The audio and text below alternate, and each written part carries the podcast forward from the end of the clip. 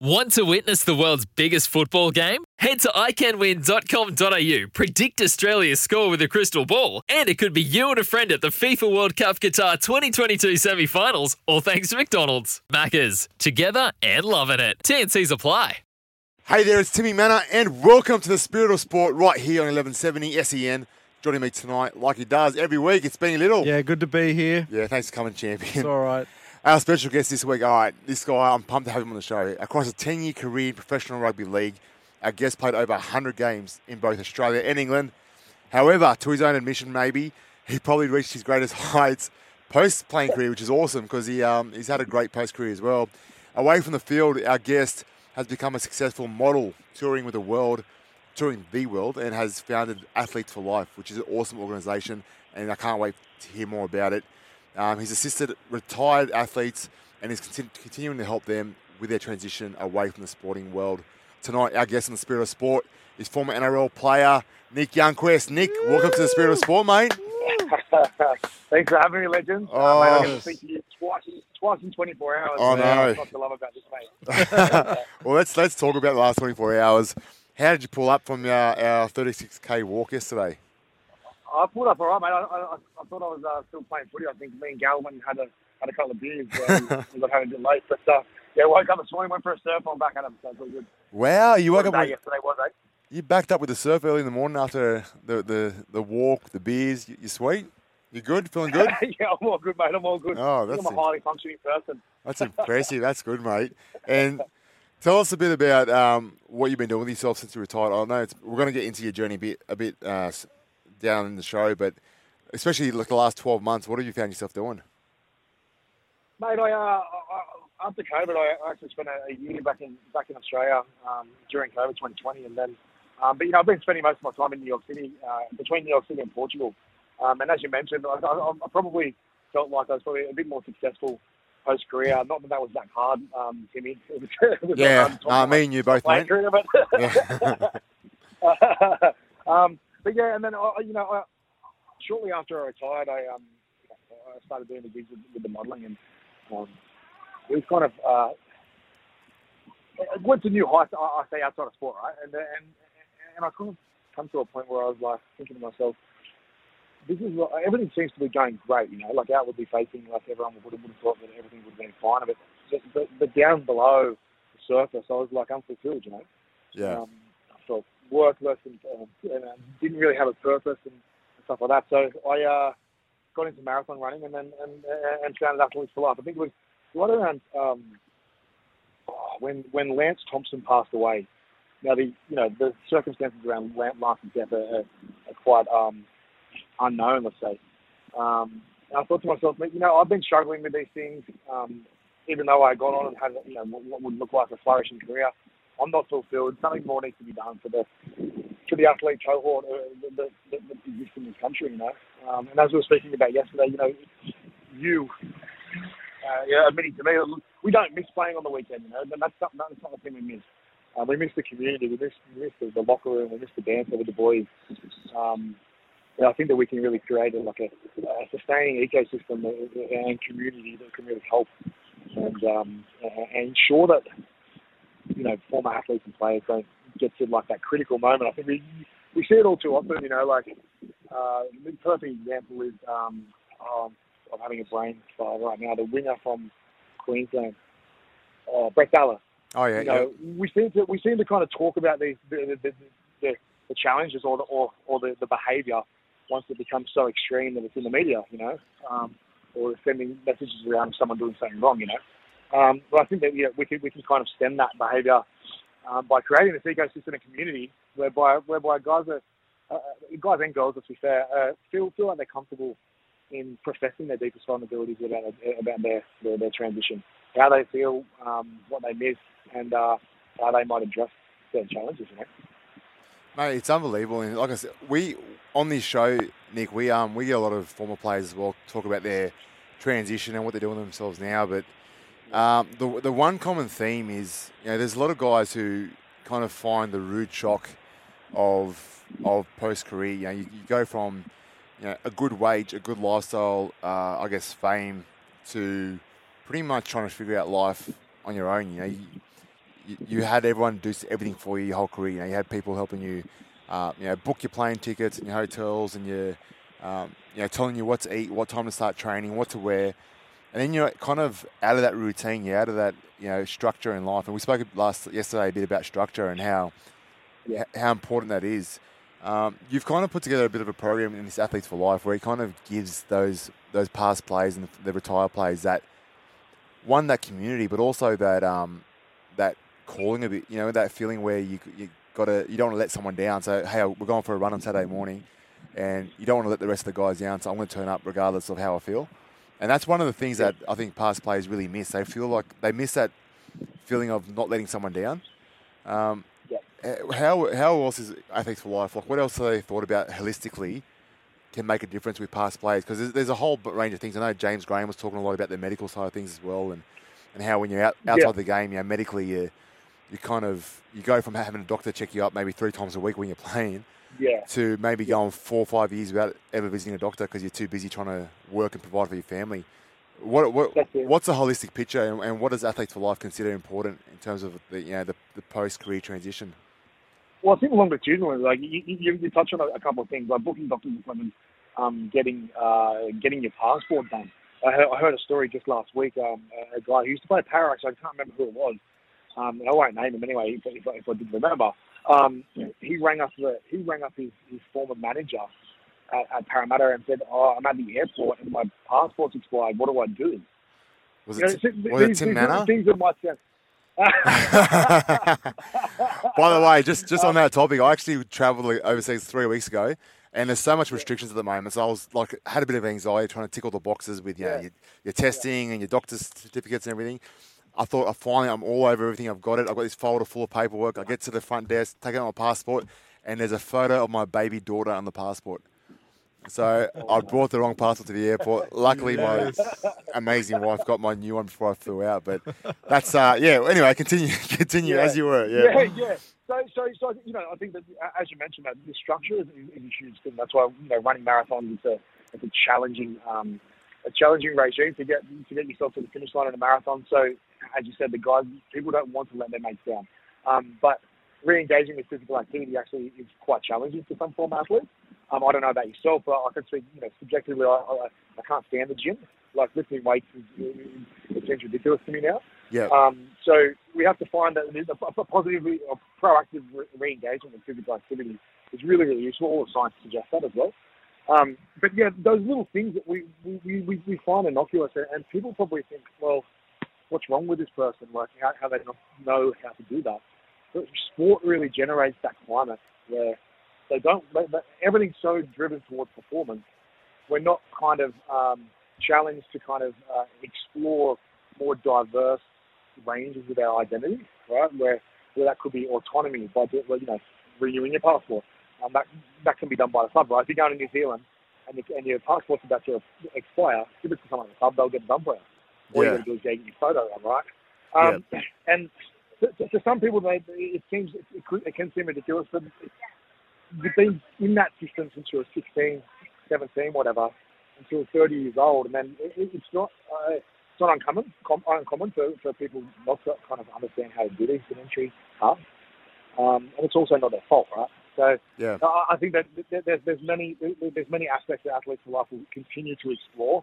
Uh, you know, at the moment, it's- it's primarily primarily around the structure, having the goal to finish the marathon, and utilizing your platform to, to understand that you still add value to the world, um, even though you're not strapping the boots on or, or running running in the track or, or playing in the in the arena, right? So Yeah. um, it's, it, there's, there's a real multifaceted angle for it, and um, I think if we all come together as, collectively, because we all struggle with certain things. You know, what- what you struggle with might be very different than what I struggle with.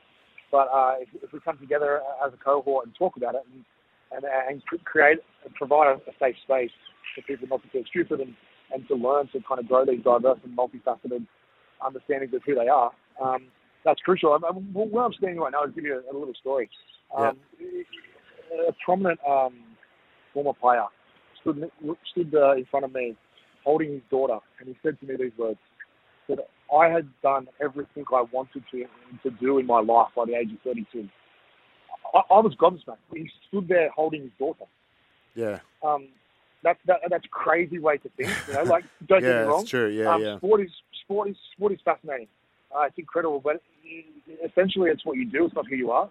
Um, You would rather, you know, uh, athletes answer the question, "Who are you?" with "I'm a father, I'm a, I'm a husband, I'm a son," you know, rather than "I'm a footy player." But you know, uh, unfortunately, and I, I'm not sure you're only uh, a, a couple of years from touching the game, but I find myself even still now, a decade later, saying, oh, "I'm a former rugby player," and then I do this. You know, um, it's not really. I don't think it's a really healthy way to kind of look at who we are. Um, Yeah, so, yeah, exploring exploring different different avenues of who you are. Kareem, Kareem Abdul-Jabbar famously said, "How do we stay relevant without yakking um, endlessly about our glory days?" Mm. And we all know that guy at the pub who's 50 or 60 years old, who's like, "Back in my day."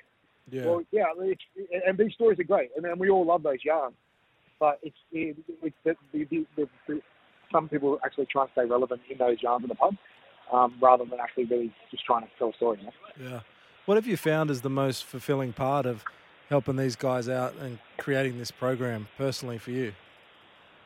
Um, I, I- I'm, I'm really uh, interested in psychology anyway, but I just I, you, you want to see guys come out the end and, and run a marathon. Like for some athletes, it probably would have been the last thing they thought they ever might have done, Yeah.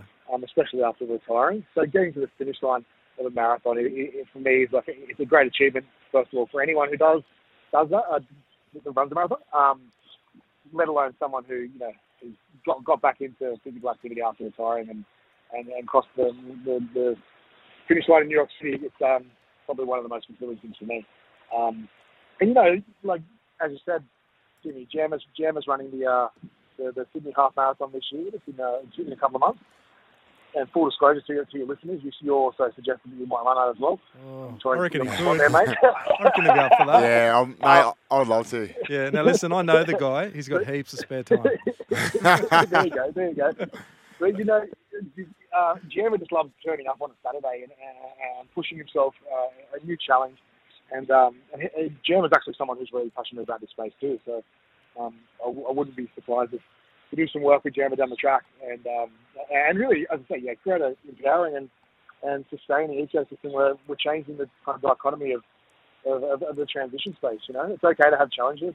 Um, let's address them head on as a, as a collective and, and ensure that everyone feels empowered to, you know, again, develop like multifaceted understandings of who they are. Yeah, so Jammer obviously being Jimmy Graham. Um, everyone that knows and seen him play over the years knows how passionate he is and how he wears his heart on his sleeve. They also know that he, you know, he's put his body through. Um, I know I love his quote when he talks. When everyone talks about Sam Burgess breaking his um, his cheekbone in that grand final.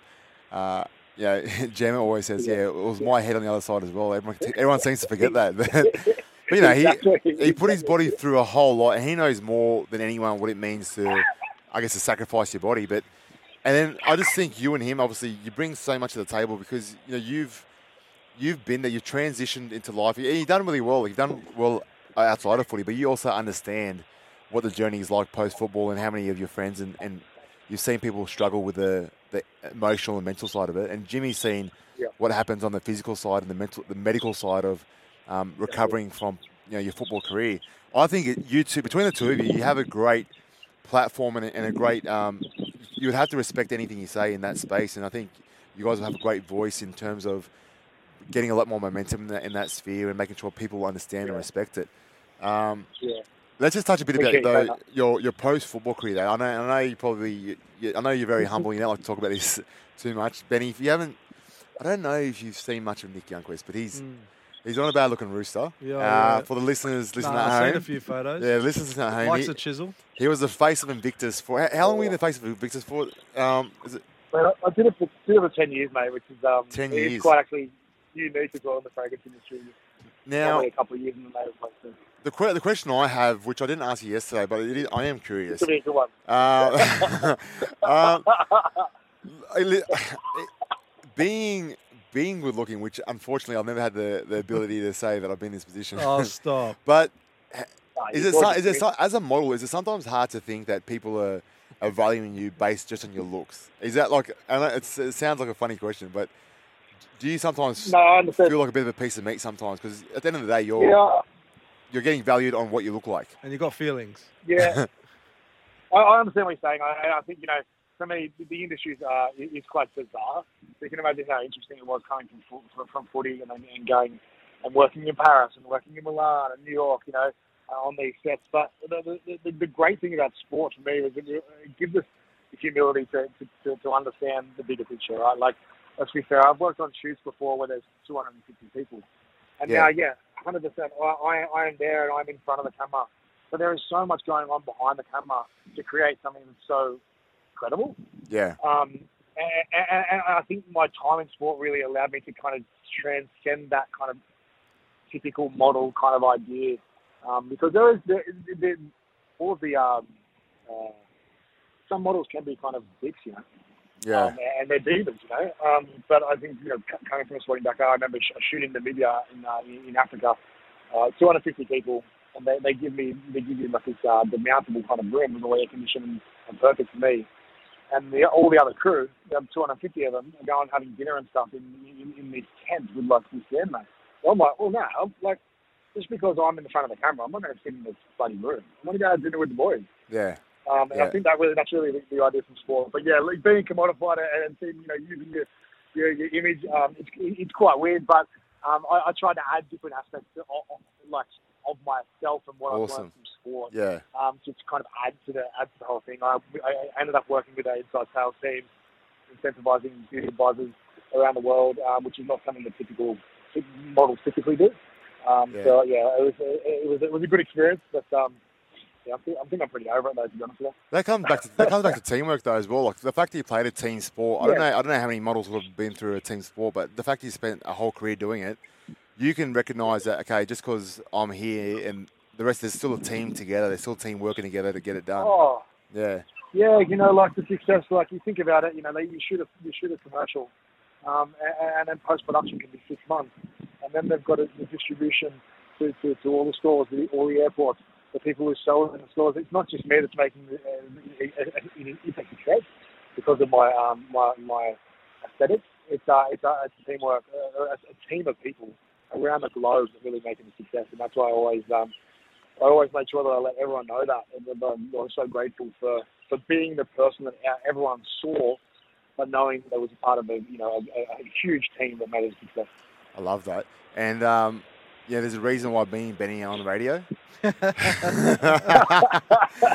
um, but but for someone who and it's, it's not us, but say an aspiring person, how did you get invo- involved in modelling in the first place? How did that come about? Oh, I think I was saying to you yesterday. I, I, I started doing a few calendars and stuff back in the day. Um, you were probably still in school, Timmy. Um, but Yeah. uh, it was the early days of my career. Um, I kind of advocated for the for the LGBTQ plus community. Um, we did some we did some calendars and stuff like that back in the day with the boys in uh, 2001, 2002. Um, and it kind of stemmed from there. I had an agency in Sydney for a long time. Um, but yeah, I probably didn't go into the modelling realm in, in the most conventional way, obviously coming through sport. And, but you know, it's uh, it's it is an interesting industry. Uh, is it my favourite industry in the world? No, not at all. Um, definitely had a lot of fun. Uh, and yeah, I've been able to travel around the world, so I, and so now I'm grateful. But um, you know, like we are talk, talking about at the start of the call, like for me, I'm looking for something that's more fulfilling again. You know, Yeah, so I'm yeah. looking to try and try and um, pivot again, I guess, if you will, and transform my my my professional career again. And you know, we, we spoke about some of the aspirations you have. It- You know, it's Yeah. a, it's a, it's an interesting time, and it's a, you know, it's uh, it's also it's challenging, it's scary, Yeah. um, but it's super rewarding.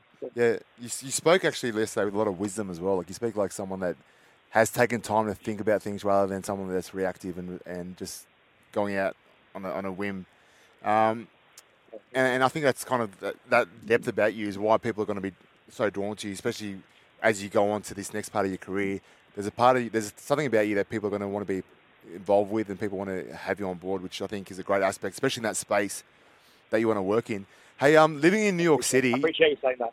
in New York City, I um I just came back and you know, I've been there a number of times. It's kind of city that it's amazing. There's, there's so much going on. There's so much, but it's also the kind of city that if it can consume you sometimes, and you can kind of lose yourself in terms of um, you know forgetting, I guess, your purpose or what you're there for.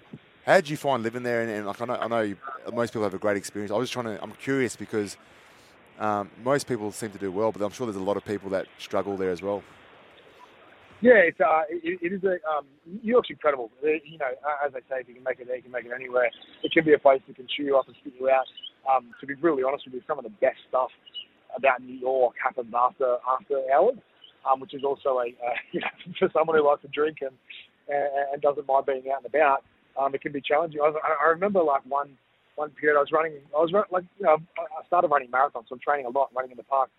I remember I looked I looked back at like the last the, the month previous, and I was like I've been getting home at 3 a.m.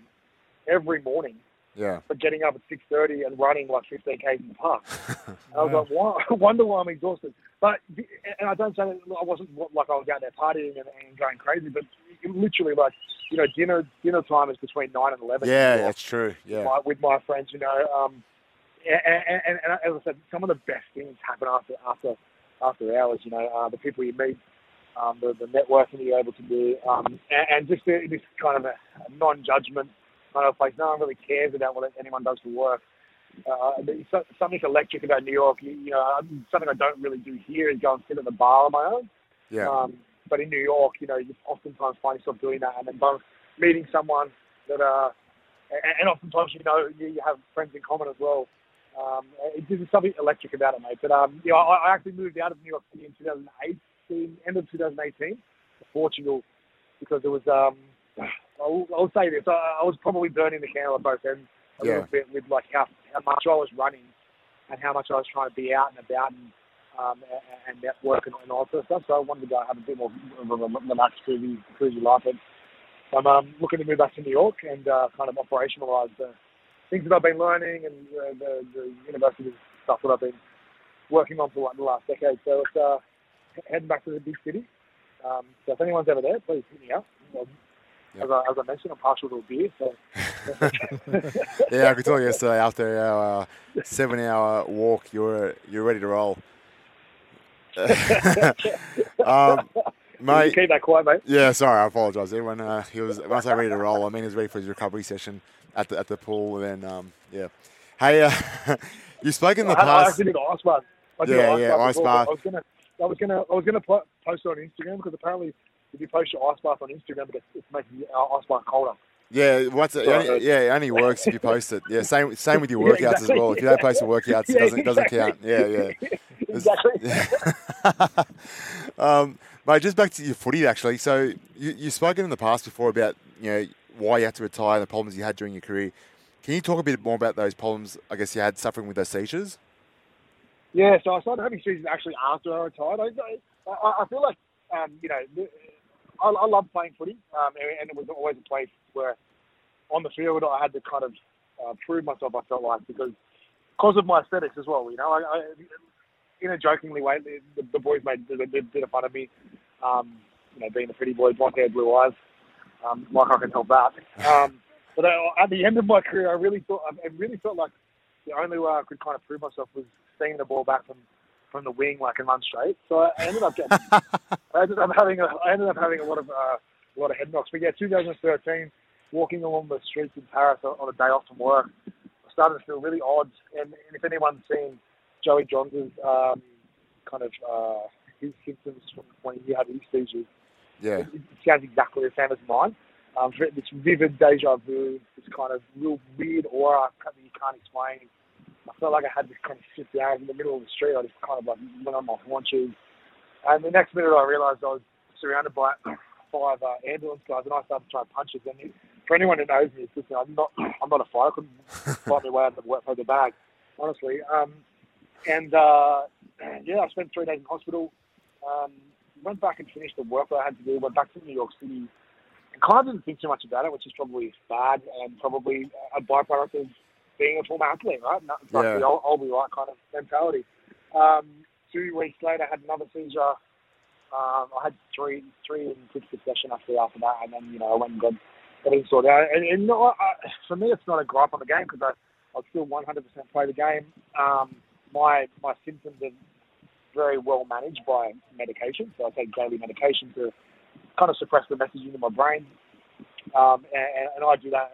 Every, everything's kind of okay. Uh, the problem with, with that is that not everyone's symptoms are like that. You know, um, suicidal thoughts, um, uh, ir- irrational behaviour, excessivity, uh, are all kind of symptoms that people don't understand why they're having those outwardly facing symptoms, but because they're internalised um, as not to do with concussion, I, guess you would say. Um, so for me, I'm very, I feel really fortunate, right? I, I had the seizures, we know that. I take the medication, and that helps. Um, it's not the case for everyone else, you know, though. Uh, I guess if you had have seen the studies from the CTE um, from, from Melbourne last week or two weeks ago, uh, there was seven brains that were suicide, and six out of the seven brains Wow.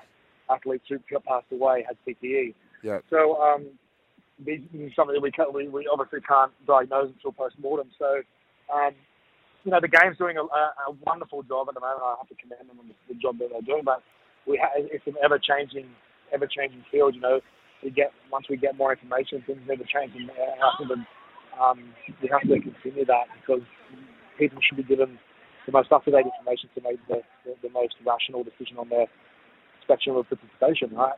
Um, and we don't want this. We don't want players to have issues first of all, and second of all, want to want to sue the game or something like that at the end of their career, um, which which is the case in the NFL. Mate, with everything you're putting your hand to at the moment, all the different pressures and um, endeavours you're a part of, how are you um, staying in front of it, just mentally, and maybe give us some insight into maybe some of your, your go-tos daily or your daily routine that helps you, um, you know, stay mentally fit as well as physically fit. Yeah, for me, as, I- as I touched on before, um, proactively re-engaging with physical activity is a huge one. Yeah. Um, and you know, we, we we oftentimes see lots of form players go down um, go down a route, a route of self sabotage with their with their physical um, physically, right? So Yeah. um, running to Houston, um, surfing. That's why I also moved to Portugal to be closer to the ocean. Yeah. Um, I feel like getting in the, getting the ocean it, has always been a hobby of mine. I think it's really it's really key to find something you're passionate about, do it every day, and um, yeah and so- want to grow, right? And Yeah. um, also, I've been studying for the last 15 years. I wasn't able to kind of do much university in the early days of playing um, rugby, not not because so much of the pressures of trying to make it in the NRL, but more to the point I don't think I was ready to actually study then. Yeah. Um, so I went back to school in like 2008 or so. Um, and I think that has a real dramatic impact on my cognitive issues as well, you know, surrounding concussion. So, you know, learning and repetition, um, and reading, these sort of kinds of things are, are really, really useful. And I think, you know, the keen, the keen interest in, in, in helping other athletes now, it really, you know, I'm forever reading throughout the big um, journals on, on athletic identity transformation and, and the different things around concussion and stuff like that because I want to be as up to date and as knowledgeable as I can. I think that really has helped me as well Mm. um, because I guess subliminally I'm kind of reading about what I might be going through anyway. Mm. Um, and I think that's it's been a, it's been a, a real help. You know, um, starting a concussion club, clubhouse actually next week. So for anyone listening, if there's any players out there that think that they might have suffered too many concussions or they they they're having challenges now, we're, we're starting a uh, clubhouse app. Um, it's more or less like a radio, a live podcast, I would call it Yeah. which you don't record. And we just want a, group of players come and just talk about the challenges they've had. So Stevie Ward's a, a guy who played in um, Leeds, he was a captain. He had to retire um, due to the concussions. And mate, his his ailments are debilitating. He can't like sometimes can't get out of leave the house because of sensitivity to light and, and stuff like that. So doing all these kind of things and trying to make a difference and, and help has really kept me going. And um, you know, no one's immune to, uh, to, to, to challenges Yeah. um, which is, I'm certainly that's, I'm certainly in that um, in that area too. And I, but I think that having a uh, I kind of go inward and, and self-reflect a lot and uh, and try and ensure that I'm still uh, I'm continuously growing and um, yeah, helping others is pretty much the, the thing that I think. that I, I think that's my calling in life to help Yeah. others. Yeah. So there you go. That's, uh, try to try to do the best I can. And that's that's awesome. And what does the next steps look like? What does it the immediate future look like in terms of setting that up? You know, you talk about the concussion clubhouse. Um, you know, Yeah. you talk about your seizures. You, you're probably more um, equipped and more, um, I guess, experienced to talk about it more than anyone. How, how do you go about setting that up, and how do you get um, more involvement?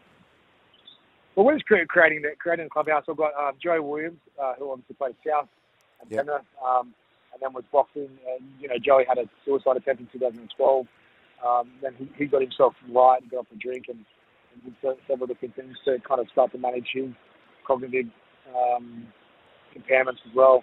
Um, and, and along with Stevie, we want to you know try and touch the NRL and the Super League, and just grow a community. For, for me, it's like I'm not forcing anyone to come. I'm not, I'll, I'll get on there and do it, do it whenever I say I'm going to do it. And um, and, and if people want to interact and people want to kind of outwardly or voice their, their concerns or, or their challenges, they can do so, or they can just come and listen. You know, it's um, it's not a it's not a place to you know go and say, okay, I played in the AFL, I had so many concussions, and I hate the AFL. Yeah. It's more about okay, we, this this is done, right? Those the concussions or the head knocks you, you've had a we can't change that, right? Let's find some proactive solutions to try and help people and um, and ensure that they they uh, they they understand why they're going through the things they're going through because I think it can be really challenging to kind of synthesize the scientific data if you're not in apt at doing so. You know, like speaking about the frontal lobe and the, the all these kind of medical um, terms and stuff like that kind of scares people a little bit. So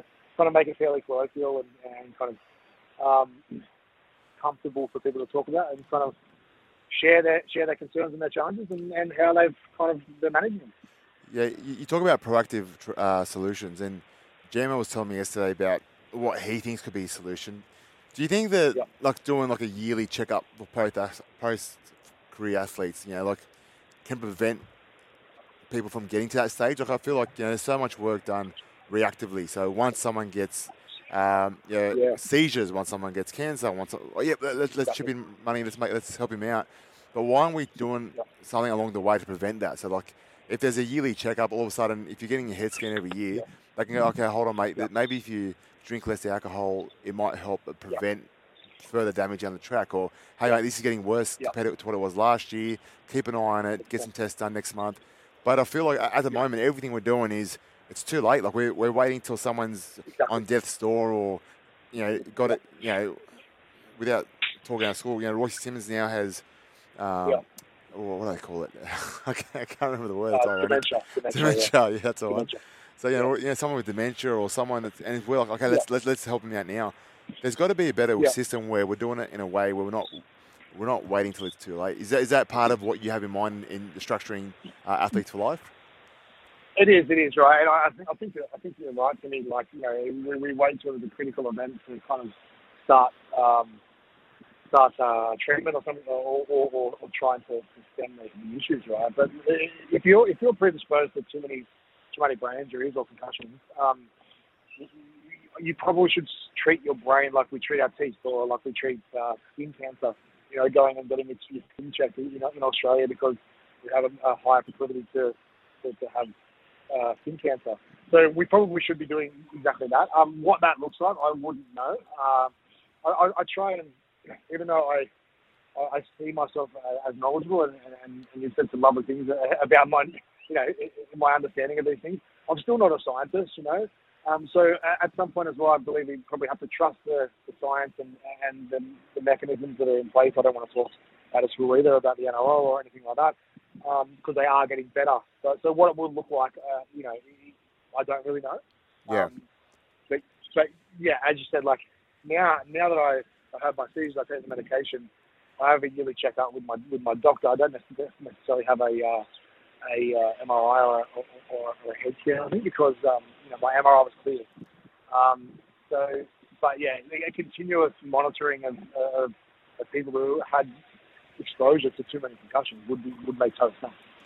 Because yeah, you, you give as as a player as an athlete, you give so much of yourself. Like you, I know it's easy for you, you know, your everyday punter to say, oh, they're overpaid, they they got the best life.